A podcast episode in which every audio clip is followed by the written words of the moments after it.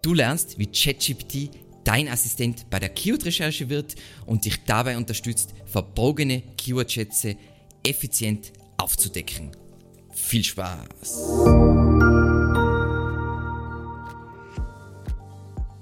Bevor wir richtig durchstarten, ein ganz kleiner Disclaimer. ChatGPT ist im Kontext Keyword-Recherche wirklich nur als Assistent geeignet, der dir hilft, über den Tellerrand hinauszusehen bzw. deinen Horizont zu erweitern. Was meine ich damit konkret?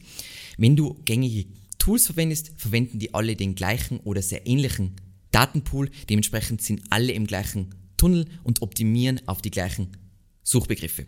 ChatGPT hat einen komplett anderen Datenpool und dementsprechend kann dir ChatGPT als Assistent neue Möglichkeiten aufzeigen.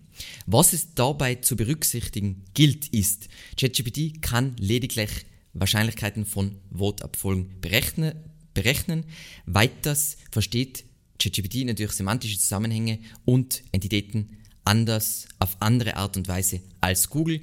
Und wir optimieren ja für Google, das heißt, du musst alles mit echten SEO-Daten aus der Realität abgleichen. Suchvolumen, Sub-Overlap Score, also nicht basierend auf einer ChatGPT Keyword-Recherche irgendwas machen. Dementsprechend, ich bin sehr kritisch über dieses Thema, aber als Assistent oder als Sparringpartner mega, mega mäßig.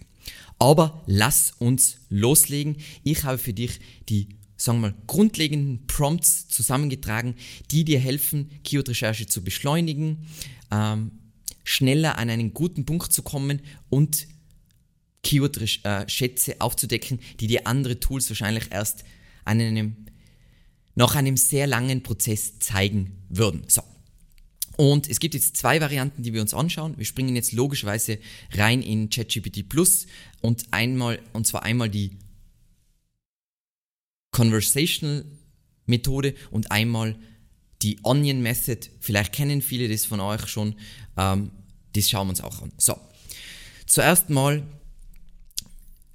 Prompt Nummer eins: Welche sind die drei beliebtesten Unterthemen in Bezug auf SEO? Die Variablen hier sind natürlich drei, da kannst du so schreiben, so viel wie du willst. Und hier das Thema, welches du halt haben willst. Dann kriegst du ein Output inklusive einer umfangreichen Beschreibung zu jedem Punkt. Wobei hilft mir jetzt dieser Prompt? Er hilft dir dabei, einen groben Überblick über das Thema zu gewinnen und interessante Unterthemen zu entdecken. Dann kommen wir zum nächsten Prompt der eigentlich der komplett gleiche ist. Welche sind die drei beliebtesten Unterthemen in Bezug auf, und da verwenden wir aber diesmal ein Unterthema. Und was hilft uns das? Das verschafft uns jetzt einen detaillierteren Überblick über wichtige Informationen zu einem spezifischen Unterthema. Und wie du siehst, das baut jetzt aufeinander auf. Das heißt, es ist wichtig, dass, dass ChatGPT diese Konversation auf, aufeinander aufbauend hat, damit der Kontext gegeben ist. Dann kommen wir zu Prompt Nummer 3. Liste ohne Beschreibung, die drei, Top 3 beliebtesten Stichwörter zum Thema Content-Qualität. Content-Qualität kommt hierher. Und dann kriegen wir einen aus meiner Sicht wirklich wunderbaren Output. Wobei hilft uns jetzt hier der Prompt. Es liefert uns eine Liste an Keywords zu einem Thema, die oft gesucht werden könnten könnten und nicht sind. Ganz wichtig, baue deine Strategie auf echten SEO-Daten auf. Dann Prompt Nummer 4. Liste ohne Beschreibung, eben Liste ohne Beschreibung, damit wir nicht jedes Mal so einen riesigen Fluff Informationen generieren. Die Top 3 beliebtesten Longtail-Stichwörter zum Thema Relevanz. Und was liefert uns das? Eine Liste mit Longtail-Keywords zu einem Thema, die oft gesucht werden könnten. Und dann der letzte Schritt, Schritt Nummer 5, Liste wieder ohne Beschreibung, weil sonst bläht es auf, die top semantisch verwandten Stichwörter und Entitäten zum Thema Verbesserung der Content-Relevanz. Das heißt, Schritt für Schritt aufeinander aufbaut, liefert uns das jetzt eine Liste mit semantisch verwandten Keywords und möglichen Entitäten zu einem bestimmten Thema. Und dass wir an diesem Punkt kommen, würde mit einer manuellen Keyword-Recherche, mit einem normalen Keyword-Tool einfach signifikant länger brauchen. Und der Output auf Ebene 5 ist richtig gut. Keyword-Optimierung, Suchintention, Nutzererfahrung, Content-Strategie. Also richtig sinnvoll. Und das ist jetzt die Conversational Methode. Es, was man, man kann das Ganze auch schneller machen, nämlich mit der Onion Method. Nämlich, wir machen genau das Gleiche, nur der Prompt ist, führe die folgenden Schritte in aufeinanderfolgender Reihenfolge aus, Schritt 1, 2, und dann genau die gleichen oder die ähnlichen Prompts wie vorher, ein bisschen anders formuliert.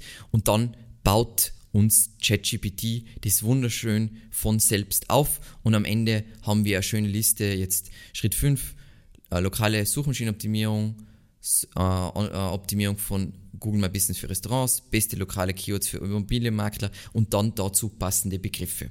Und jetzt gilt es dann natürlich zu schauen, ist das tatsächlich etwas? Aber um an diesen Punkt zu kommen mit manueller Keyword-Recherche, hätte man sehr viel länger gebraucht.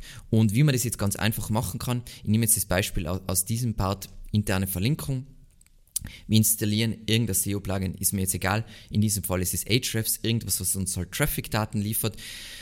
Geben so einen Begriff ein, schauen mal in erster Linie, ob das überhaupt Suchvolumen hat und in zweiter Linie schauen wir uns an, ob die URLs, die hier ranken, ob die organischen Traffic haben. Und dann schauen wir uns diesen Traffic genauer an, über welche Keywords kommt er, weil dann kann es sein, dass wir entdecken, okay, das Keyword ist halt die perfekte Schreibweise in einer perfekten Welt, wo der User schon weiß, das heißt interne Verlinkung, aber vielleicht verwendet er anderes Wort. Also wie zum Beispiel, ich nehme jetzt ein Beispiel aus einer komplett anderen Nische, Zähnebleichen kosten. So ein Begriff wird uns wahrscheinlich ChatGPT nicht sagen, weil es nicht ein Wort ist, welches im normalen Sprach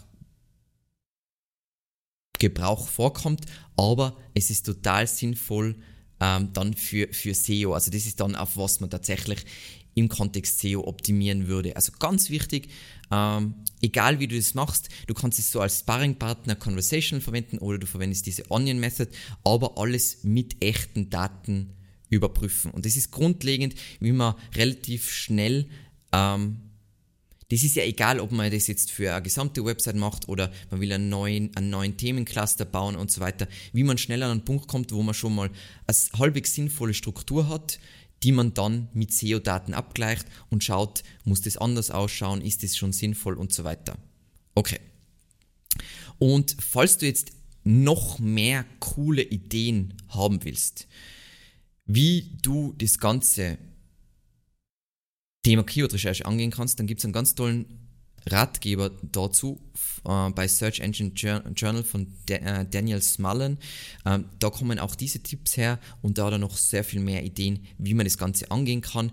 Aber wie, wie gesagt, ganz wichtig, immer alles sauber mit Daten abgleichen, damit du nicht eine komplett falsche Strategie fährst, basierend auf ChatGPT. ChatGPT hat nicht Googles Daten und hat auch nichts das Gefährlichste ist im Kontext, meiner Meinung nach, im Kontext Suchintention, wie du die Suchintention analysierst und dann Keywords gruppierst, das basiert auf den tatsächlichen SERPs.